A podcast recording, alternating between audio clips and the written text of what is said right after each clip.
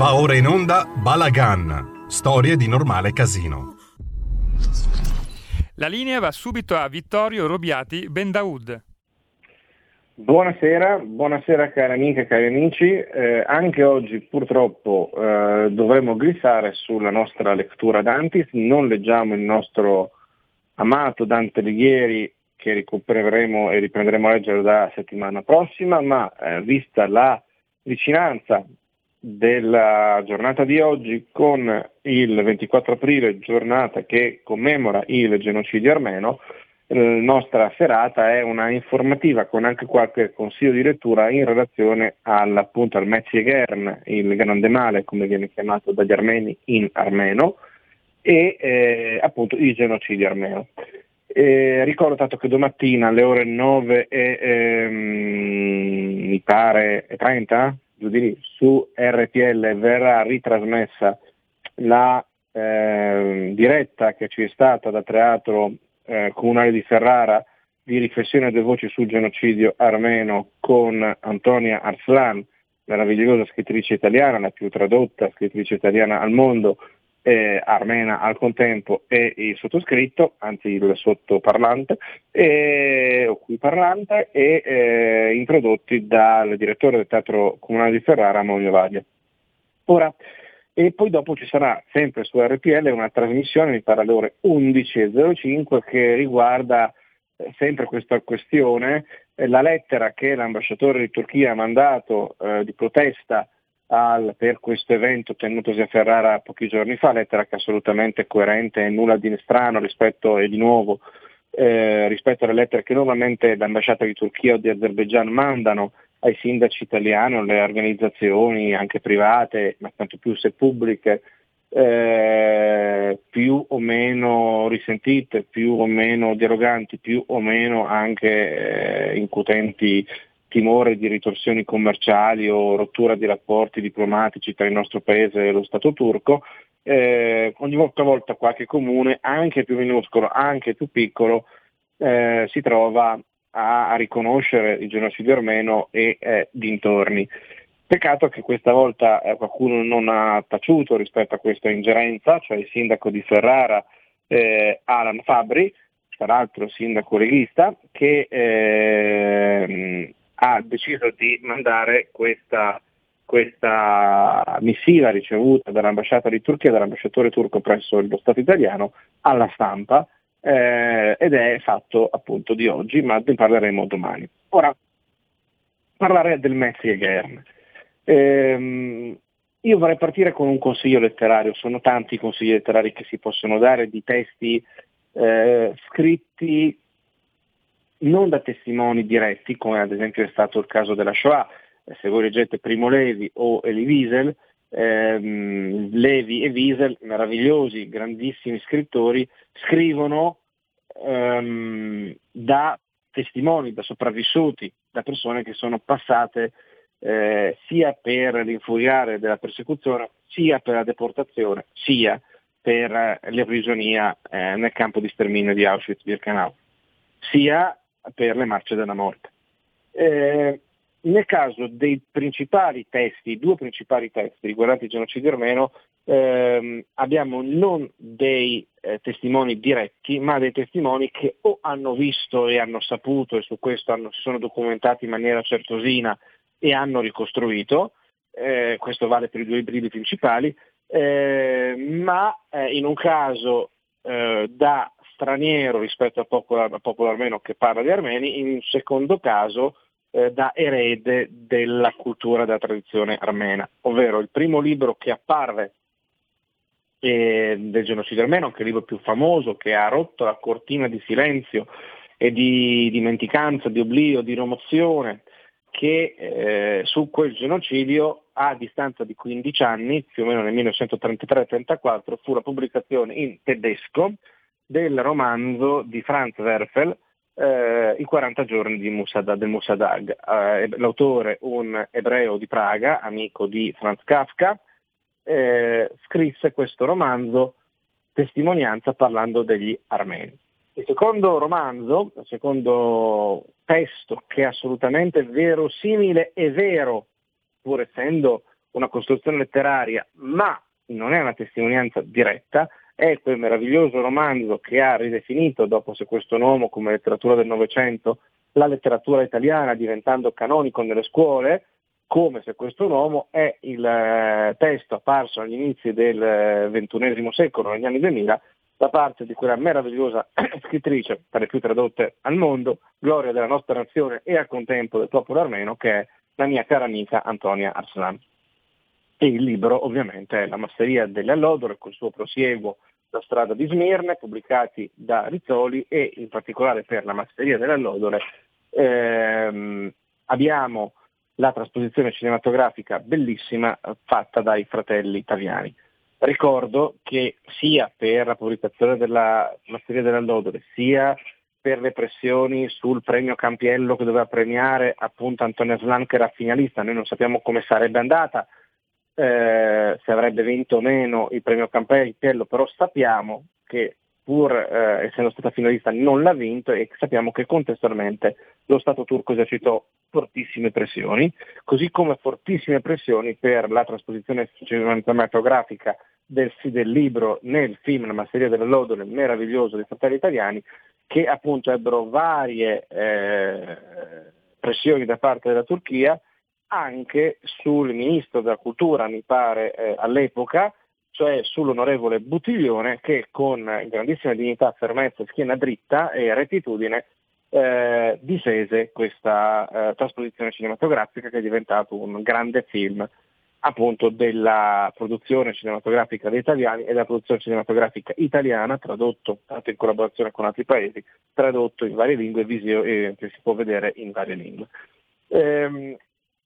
ricordo peraltro che a brevissimo, nelle prossime settimane, dovrebbe uscire invece di Franz Werfel la nuova edizione con la traduzione eh, un po' ricorretta circa la lingua italiana corrente rispetto a quella di una settantina di anni fa, eh, italiana ehm, del romanzo di Werfel da Mondadori con prefazione di Antonia Arslan.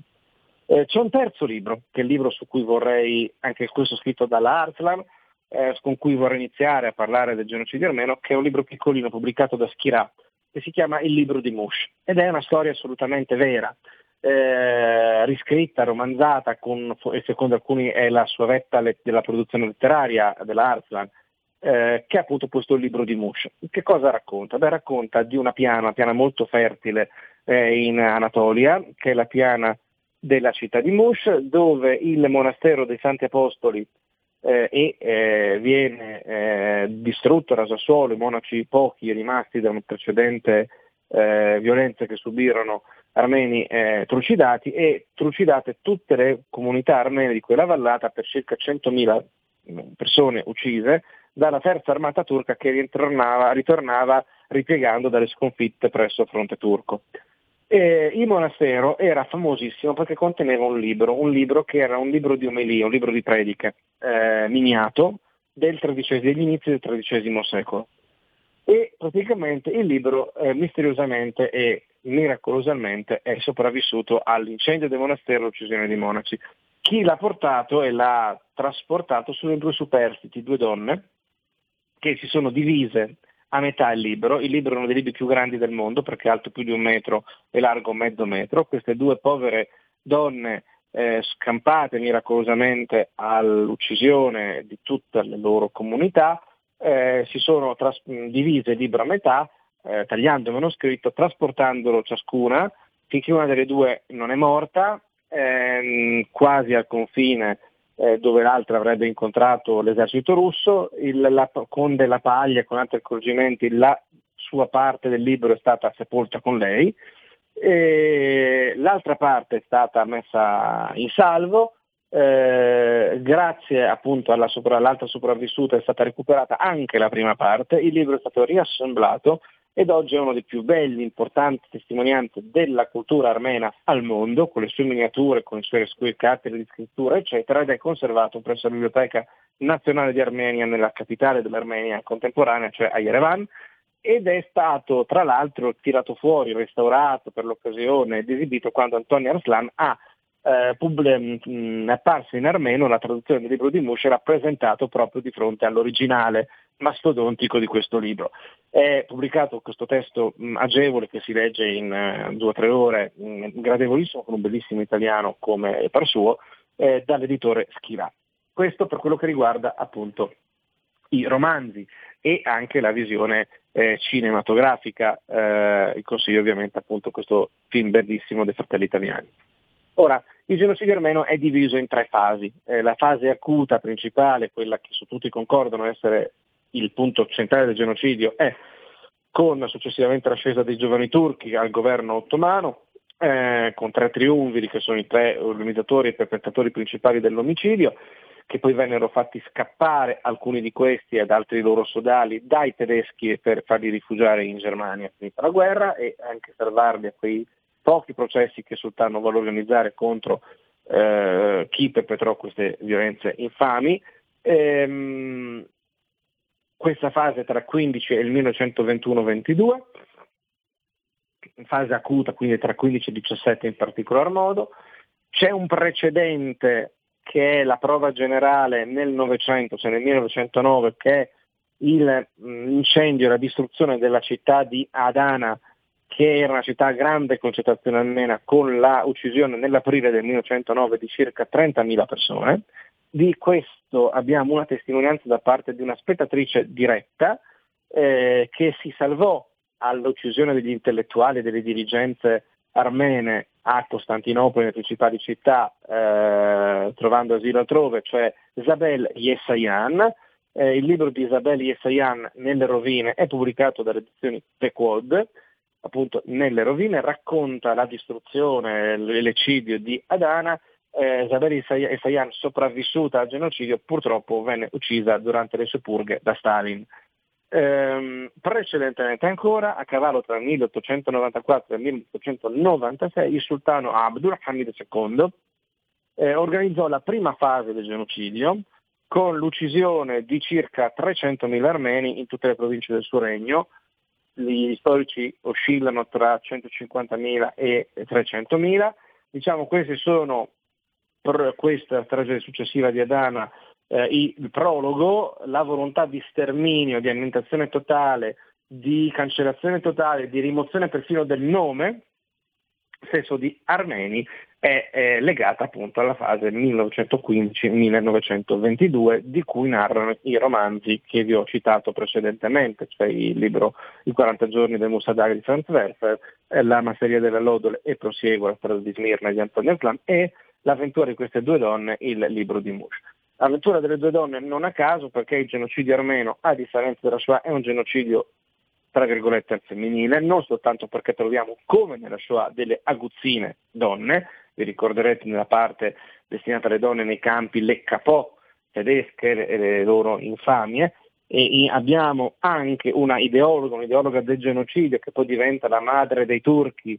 eh, con la Turchia di Mustafa Kemal Atatürk, cioè Alide Edib, Alide Edib, grande intellettuale, eh, prima musulmana, molto più infervorata, poi dopo eh, molto più laica con Atatürk, eh, ha eh, in Libano, in particolar modo in una certa regione del Libano che si chiama Antura, eh, organizzò dei gen- degli orfanatrofi genocidari, cioè bambini armeni requisiti,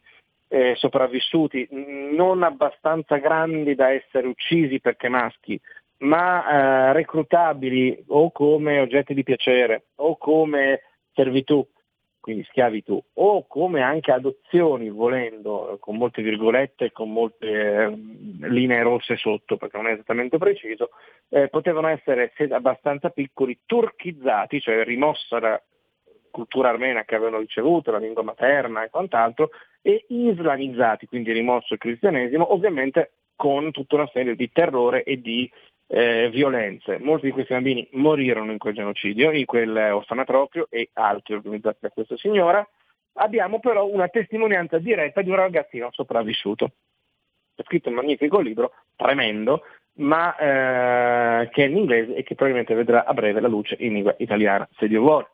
Eh, ecco, quindi abbiamo le carnefici, ma in particolar modo, come avevo detto, durante il genocidio, il genocidio si ricorda il 24 aprile, perché il 24 aprile è la data simbolo dell'inizio delle deportazioni, cioè per distruggere la minoranza armena l'idea di decapitare il popolo armeno della sua testa, cioè della testa pensante, cioè di quella, ed eravamo in un periodo che si sta concludendo, ma era in pieno sviluppo del cosiddetto illuminismo armeno, della rinascita armena, eh, che coinvolgeva le dirigenti del clero apostolico armeno, eh, i poeti, gli scrittori, ehm, giornalisti, intellettuali, banchieri, scienziati, con un grande ehm, fervore e fermento in tutte le zone in cui gli, ebrei, gli armeni fossero presenti eh, sia nelle principali città dell'impero ottomano sia in quella grande area che è molto più grande e più vasta dell'attuale Armenia politica, cioè la Repubblica Indipendente d'Armenia, eh, che è una parte eh, abbastanza residuale nelle montagne del Caucaso, mentre invece la Grande Armenia si estendeva per n volte rispetto a quel territorio fino praticamente a giungere passando per l'Anatolia eh, sulla, al mare Egeo e al golfo di Alessandretta. Eh, però ecco, eh, i maschi vennero uccisi quasi subito, invece le donne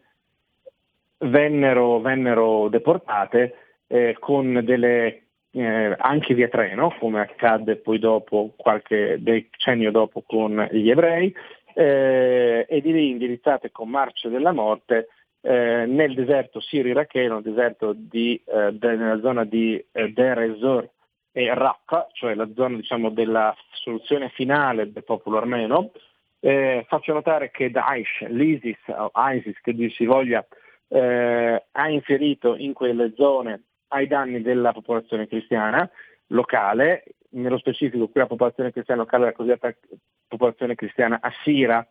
eh, che può essere sia cattolica, cioè siro-cattolici, eh, o caldea, eh, ci sono varie chiese autonome, c'è il patriarca, eh, che è una specie di papa per gli assiri,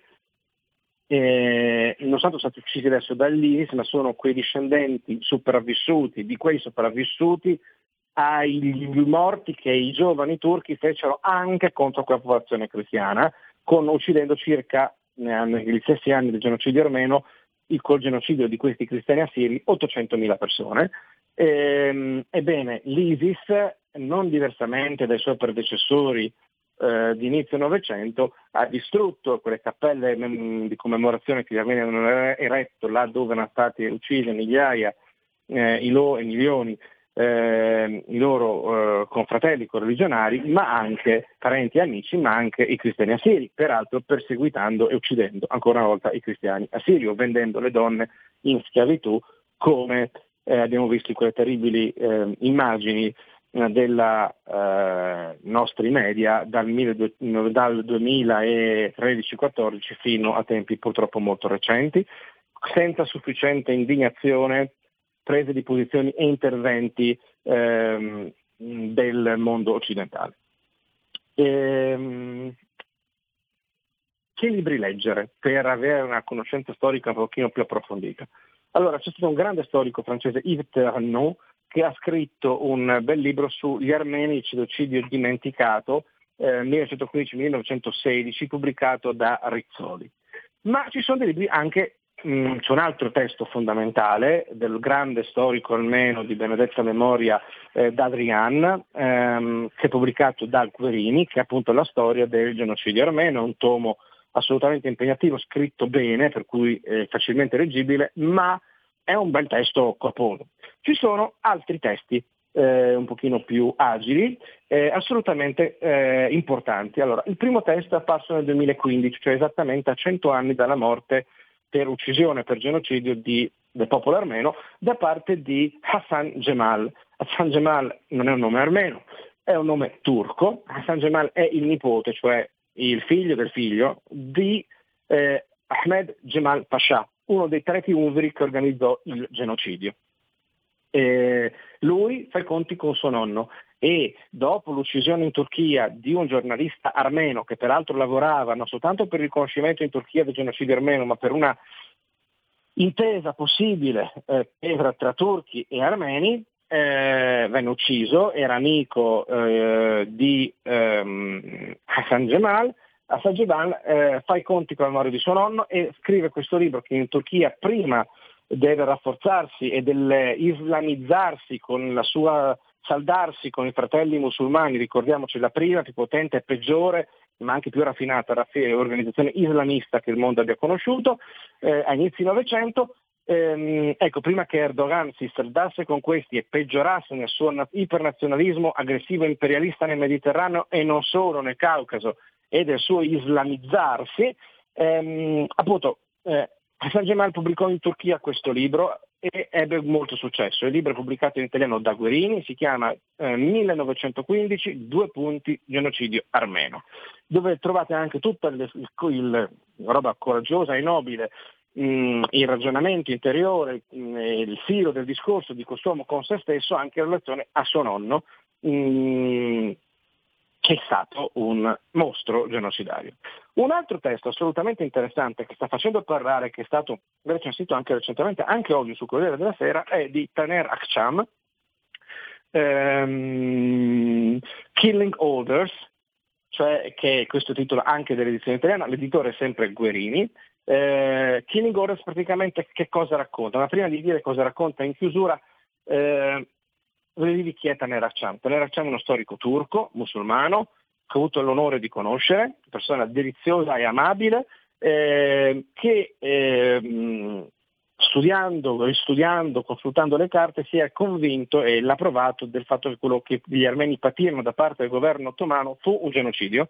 nonostante la Repubblica di Turchia tutt'oggi incarceri e perseguiti e faccia le, le azioni di ehm, eh, come si può dire, ehm, negazionismo soft o radicale che, eh, di cui abbiamo parlato all'inizio puntata. Bene, Taner Akçam si espresse, venne per questo imprigionato da, nelle carceri turche. Eh, potete immaginare in questo paese dove la democrazia non è esattamente qualcosa di fulgido, che cosa significa stare in quelle carceri, è riuscito a scappare dalle carceri eh, turche, in maniera rocambolesca, è tornato, è andato, è scappato negli Stati Uniti, negli Stati Uniti ha una cattedra universitaria, ovviamente cattedre universitarie legate ai cosiddetti genocidal studies, cioè agli studi sui genocidi, eh, spesso legate al mondo ebraico e in questo caso anche in larga misura al mondo armeno che l'ha finanziata, e ha ritrovato la cosiddetta pistola fumante, cioè le prove che, che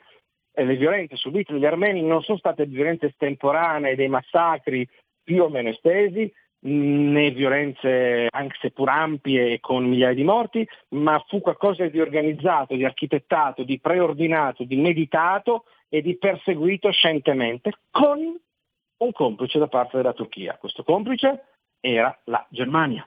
La Germania che compiva così il suo secondo genocidio, cioè la Germania nel 1904-1906 in Africa si accanì contro la popolazione eh, nera dei Nama e degli Herero, popolazione che eh, pur essendo stata in ampia misura cristianizzata, quindi o battezzata la Chiesa Cattolica, quella luterana, è stata uccisa dal governo tedesco. Ci sono i resoconti dei carnefici, sono cose assolutamente obbrobriose.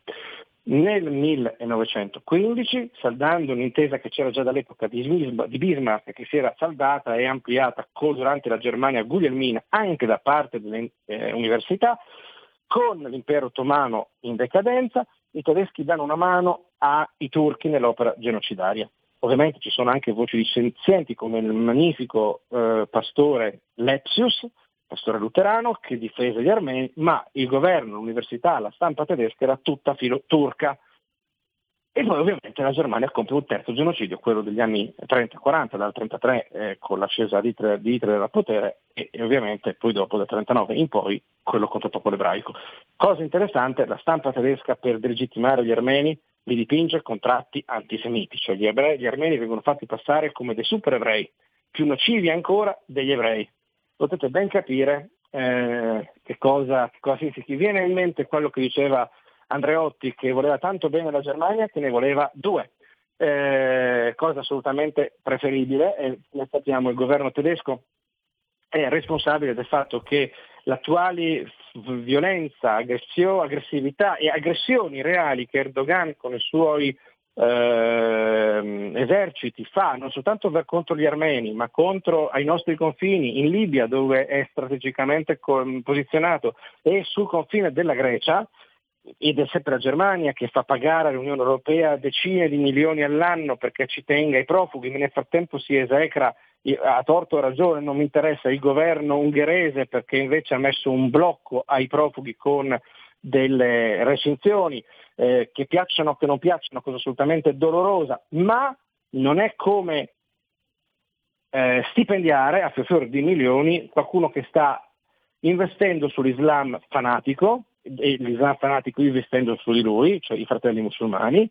e che preme e ricatta le nostre stati democratici, stati dell'Unione come la Grecia che ha ehm, aggressioni ogni due per tre nei suoi confini e sulle acque territoriali, che non sono, ricordo, soltanto acque territoriali greche, sono le acque dei confini europei, e noi stessi con la Libia e anche con la questione dei profughi, nonché anche Vittorio, abbiamo... scusa, siamo ai saluti.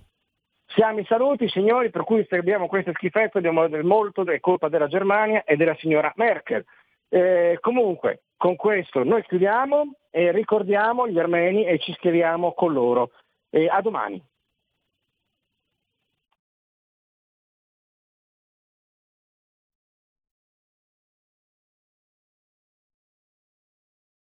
Avete ascoltato Balagan, storie di normale casino.